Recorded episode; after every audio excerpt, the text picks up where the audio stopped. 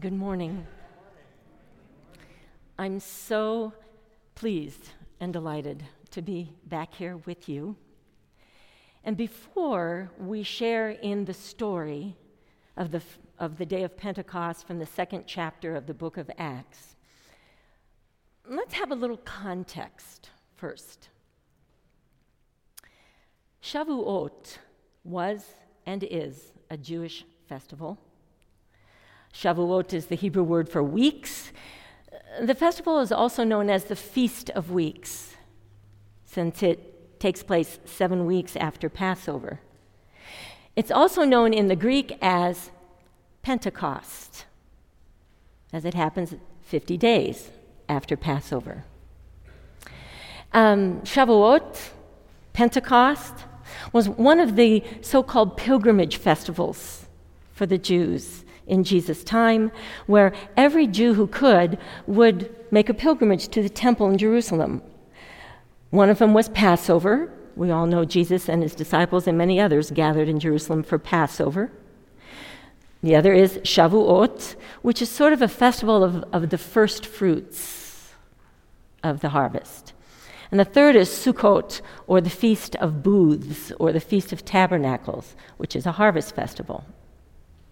So that's the context of the day that we're going to be hearing about from the second chapter of Acts. Now, in the first chapter of Acts, Jesus was still with the disciples. Jesus had been with them sharing his life, they witnessed his death, his resurrection, his teachings. And they were in Jerusalem, and he had told them that they would be baptized by the Holy Spirit. And he had told them that they should take the message to all Jerusalem, throughout Judea and Samaria, and to the ends of the earth, quote unquote. And they witnessed Jesus, the story tells us, being taken up to heaven. So, those disciples who witnessed that and were told to be apostles to spread the message. Well, they returned from the Mount of Olivet, where they had witnessed the ascension, to Jerusalem, where Jesus had told them to stay to await this baptism of the Holy Spirit. And the first chapter of Acts tells us that together with the other believers there, there were about 120 of them, men and women, and Mary, the mother of Jesus, is specifically named as being there. When the day of Pentecost, when the day of Shavuot arrived, they were all together in one place. And suddenly, a, a sound from heaven, a sound from heaven like the like the howling of a violent wind, filled the entire building where they were.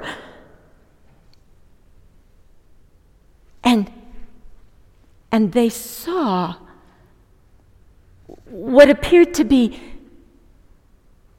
individual flames of fire uh, alighting on, on each one of them. And they were filled with the Holy Spirit.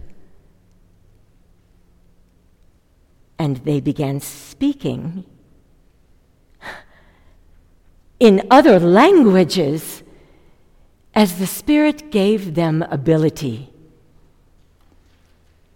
It may have sounded a little like this Padre nostro che sei nei cieli sia santificato il tuo nome, venga il tuo regno, sia fatta la tua volontà, come in cielo, così in terra. It may have sounded a little like that. Well, there were Jews from, from every nation under heaven living in Jerusalem. And when they heard this, this sound, a crowd gathered. And they were mystified. because they heard the apostles and those gathered speaking in, in their own languages. They, they were bewildered and they said, Well, look, uh, aren't all of them who are speaking, aren't they all Galileans? Look at them, every one of them. So, how is it that, that we hear them speaking in our languages? Well, they were amazed, bewildered, surprised. Some of them said to each other, What do you suppose this means? But others, others just jeered at them, saying! They're full of new wine. But Peter stood with the other apostles. And he declared in a loud voice Judeans and everyone living in Jerusalem, know this. Listen carefully to my words. These people aren't drunk as some of you suppose. It's only nine o'clock in the morning. No, no. No, this is what was written and spoken through the prophet Joel. Listen. In the last days, God says, I will pour out my spirit on all people. Your sons and daughters will prophesy. Your young will see visions. Your elders will dream dreams. Even upon my servants, men and women, I will pour out my spirit in those days, and they will prophesy. I will cause wonders to occur in the heavens above and signs on the earth below blood and fire and a cloud of smoke, and the sun will be changed into darkness, and the moon will be changed into blood before the great and spectacular day. All of this before the great and spectacular day of the Lord comes. And everyone who calls on the name of the Lord will be saved. Fellow Israelites, listen carefully to these words. Jesus of Nazareth was a man whom God whom God proved his credentials to you through through wonders, miracles, signs that God performed through him among you. You yourselves know this. And Peter went on to say many things. He, he testified to them and encouraged them and reminded them of the life, the death, the resurrection of Jesus and of God's promises of grace. And he finished by saying, Change your hearts and lives. Be baptized in Jesus Christ, and your sins will be forgiven, and you will receive the gift of the Holy Spirit. This promise is for you and your family and those far away everyone, everyone to whom the Lord calls.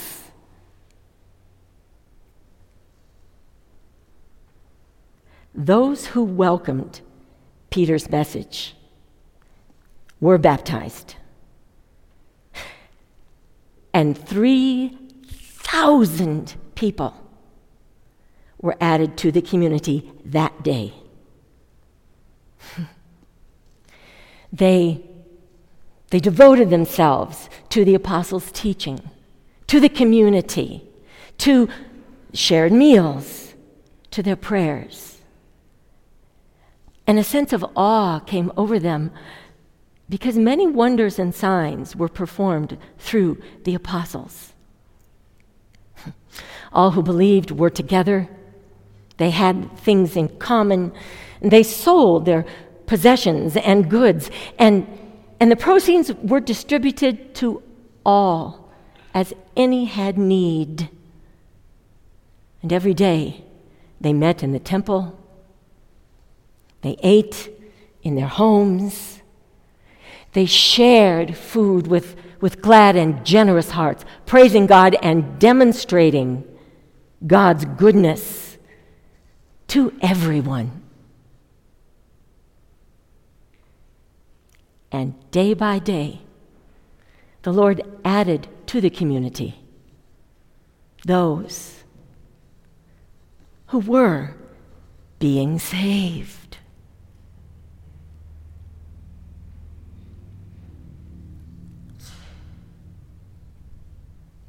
Some people in Christian churches call Pentecost the birthday of the church. I've been in churches where we sing Happy Birthday, Church. and it may have been on that very Jewish festival day. It certainly was the beginning of that intense and fervent community of followers of Jesus. I get a couple notes of mine here. And I'd like to invite us to reflect a bit together. Whoops, I thought that was going in my pocket. I think I'll leave it here. Um, I'm putting this back on. It's something that I still, well, let's try it. And you can still hear me okay? Very good. Good. Thank you for answering because I need your voices for the next couple of minutes. Um, Let's just take a, a minute to reflect together on this hearing of the story of Pentecost. Uh, first is, is, is a question, a simple yes or no question. I'm wondering, did you already know? Maybe some of you did, maybe none of you did, maybe all of you did. Did you know that Pentecost was already a Jewish festival, aside from what, how we as Christians understand and, and celebrate it? Anyone here already know that? I'm just curious. To, yeah, it's not a widely known thing, I think, in a lot of Christian churches. But I think it's very good for us to remember and recognize that. And I'm wondering um, does knowing that impact your hearing of the story in any way? Um, just think about that. Maybe it doesn't. Maybe it does. If we have any extroverts or others who would be interested and willing in raising their hand and speaking out and mentioning what kind of impact that might have on you, I'd love to, to see if there's any response. Anyone here care to share how? We have one right here. Randy's going to bring a microphone. Yeah, so we can. Yeah, you do. Yeah, you do. It helps. It helps the online community. Thank you. Oh, sure. Then I'll try to talk. Thank you quietly. very much. I have a very loud voice. I can't believe I raised my hand. I was married to a Jewish woman for 10 years and I attended a Jewish synagogue in Los Angeles and I loved it because I was raised Christian in a Methodist church and I learned everything from that side. Mm-hmm. And now I love being here and hearing it from this side and how everything fits together.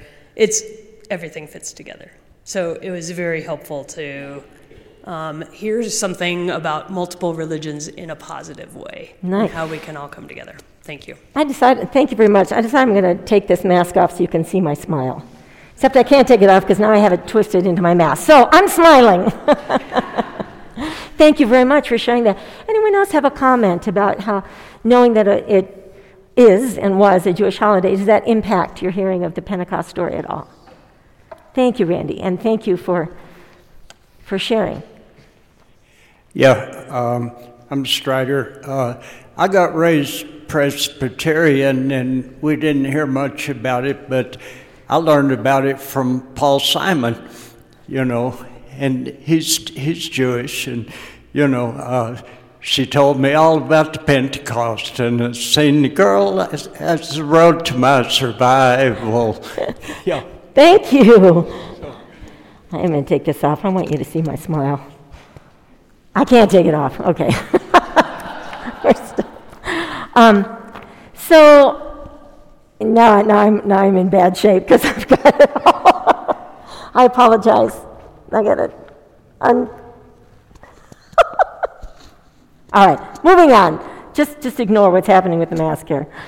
Um, so I'm also wondering a little bit about your experience of hearing and seeing the story told orally, which is different from having it read from a text or reading it silently yourself.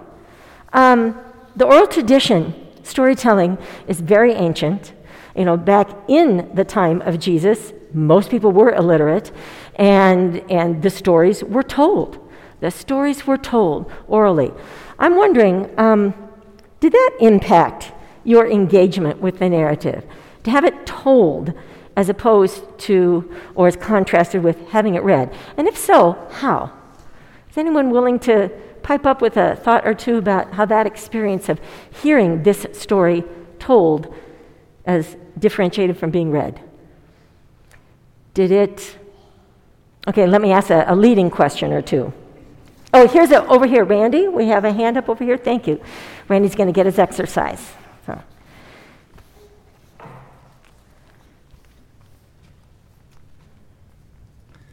I think for me, the difference uh, is, is, impacts the humanity of it, the the realness of the actual human experience of the day. Ah. Whereas I think for a lot of times, just reading the text, it feel it can feel for me somewhat sterile, and so seeing it embodied the way mm-hmm. that you did, you know, helps me to really have a picture of all of these people and what it would be like to hear all of these different languages all at the same time and Thank you. Thank you for your comment out there. Anyone else have a, a reflection or a comment or a question about it? Way on this side, of course, Randy. Thank you very much.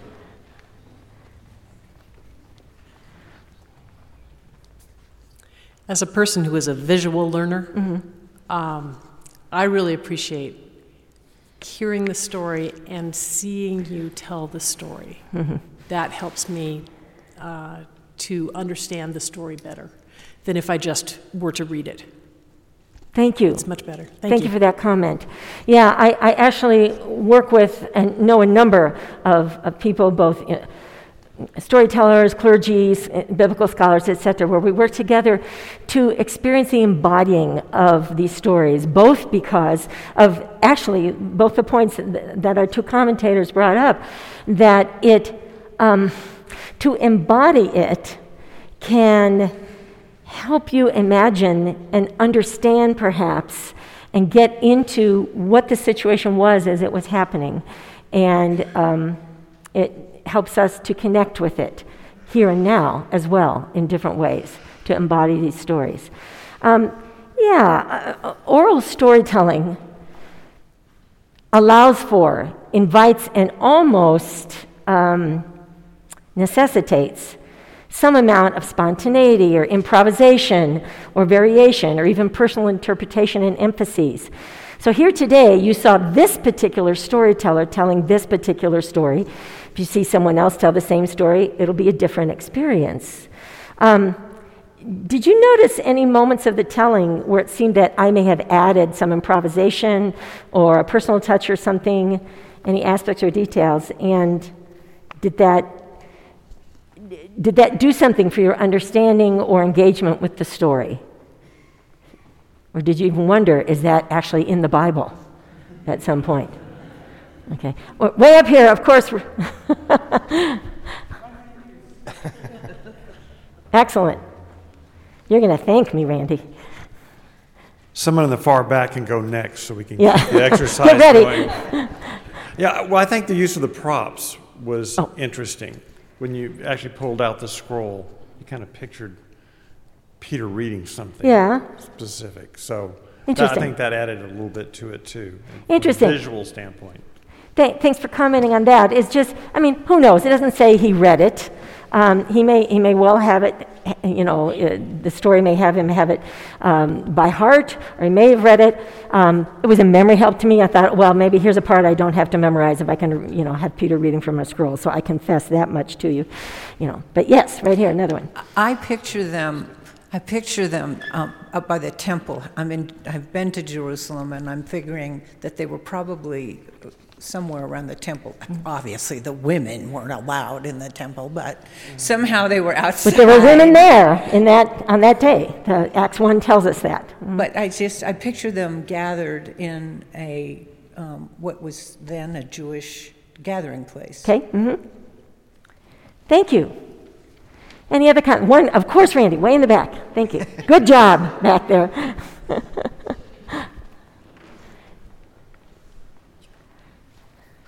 So I did find it interesting when you said, um, he said, no, they're not drunk. It's only 9 a.m. I literally looked it up and was like, well, shoot, that's actually in the Bible. uh oh, she's checking me. She's checking. Yeah, I did neglect to tell you that what I was doing, I was telling, uh, I was using the, the, the CEB, the, the Common English Bible Translation, as my base translation. I have some variations from that for a whole variety of reasons. I have friends who are translators, there's the NRSV, so I, I chose a couple different words. I did put a few of my own words in there, like, like I said, suppose. I, I remember. I said, What do you suppose this means? Whereas in the Bible, just says they asked each other, What does this mean? So, yeah, there's some you know, personal, um, in, in this case, maybe more colloquial, familiar language that I used. Um, but yeah, so I guess thanks for checking me. one more comment, if there is one in this regard. Okay. Um, well, uh, think about that because um, storytelling also encourages active participation. Now, we had specific participation where, where we had a number of congregation members join me in that moment of sharing languages, and, and, and I thank them for that very, very much. You'll, you'll be introduced to each of them just a bit later.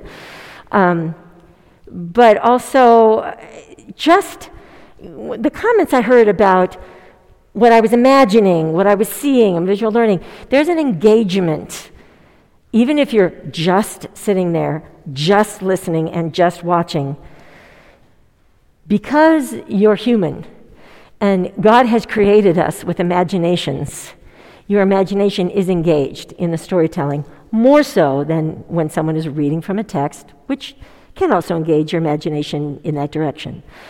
But I'm so grateful to you for being here today and joining with me in the telling of the story because another thing is when a story is told by a storyteller, it's not the same as just memorizing a monologue or a poem or a speech and reciting it.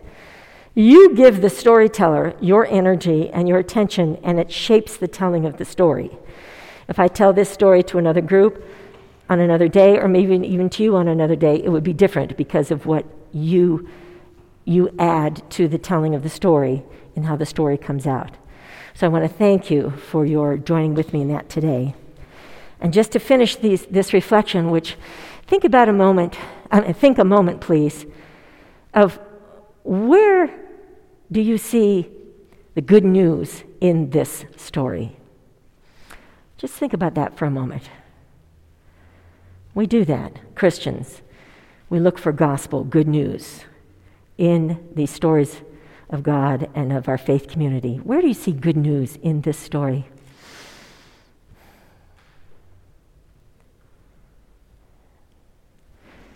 There are, oh, we have a response over here. Thank you, Randy.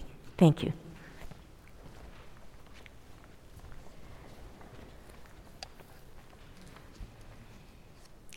I thought it was in the confidence and the appreciation of hearing one's own language um, while they were listening to many languages, but being able to mm-hmm. pick out their own. Nice. And and that that uh, uh, sense of of uh, relief and holding hmm. that that it would bring. Thank you for sharing that.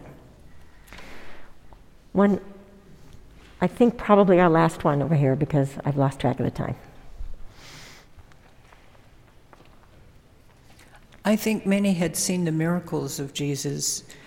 Maybe some gathered hadn't, but the, what they witnessed that morning Mm-hmm. was yet another sign that something far greater than anything that they knew was was present, Mm-hmm. and it then elevated Christ, I think, Mm-hmm. in a way um, that they may not have seen before, but it was pretty obvious that day. Thank you. And I would like to say that I think that's a good note on which to end. Thank you for reflecting together on the experience of hearing this story on the day of Pentecost.